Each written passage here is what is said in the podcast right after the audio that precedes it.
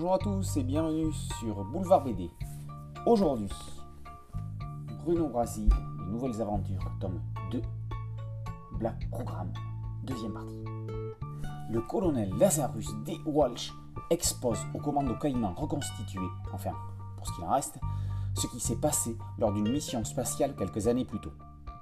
Une expédition a atteint Mars et un homme a posé les pieds sur la planète rouge.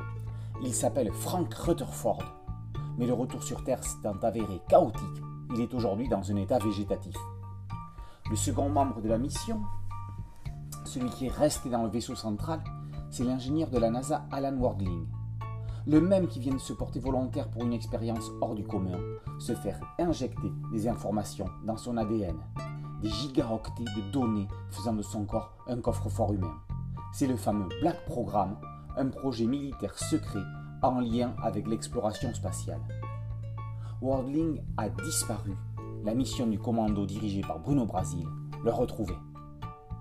Laurent Frédéric Bollet et Philippe Aymon confirment le potentiel d'une série comme Bruno Brasil en poursuivant, non pas cette reprise, mais cette suite de la série de Michel Gregg et William Vance.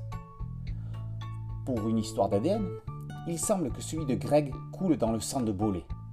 Le scénariste marche sur les pas de son maître, un des plus grands auteurs et acteurs du 9e art de tous les temps.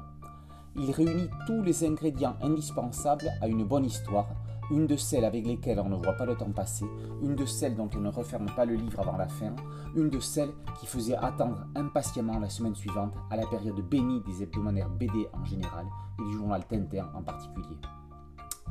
Mais ce n'est pas le tout d'avoir les bons ingrédients, il faut aussi le tournement. Et ça, Bollet le possède. Il y avait pourtant un grand piège à ce revival. L'avancée de la technologie entre l'arrêt de la série à la fin des années 70 et aujourd'hui. Bollet ne tombe dans aucun des choses trappes. Même si l'histoire est justement annoncée se dérouler en 1977, tout ce qui pourrait dater précisément le récit est évité, si bien que l'action pourrait pourquoi pas se passer en 2020. Ainsi, ce Black Programme ne s'adresse pas seulement aux nostalgiques, mais tout autant aux nouveaux jeunes lecteurs. Si l'ADN de Greg imprègne celui de Bollet, les gènes de William Vance imprègnent le graphisme de Philippe Aymon. Juste ce qu'il faut de rigidité dans les personnages pour marcher sur les pas de Vance, des scènes d'action à couper le souffle. La virée dans la jungle brésilienne se lit comme on regarde un bon film d'action.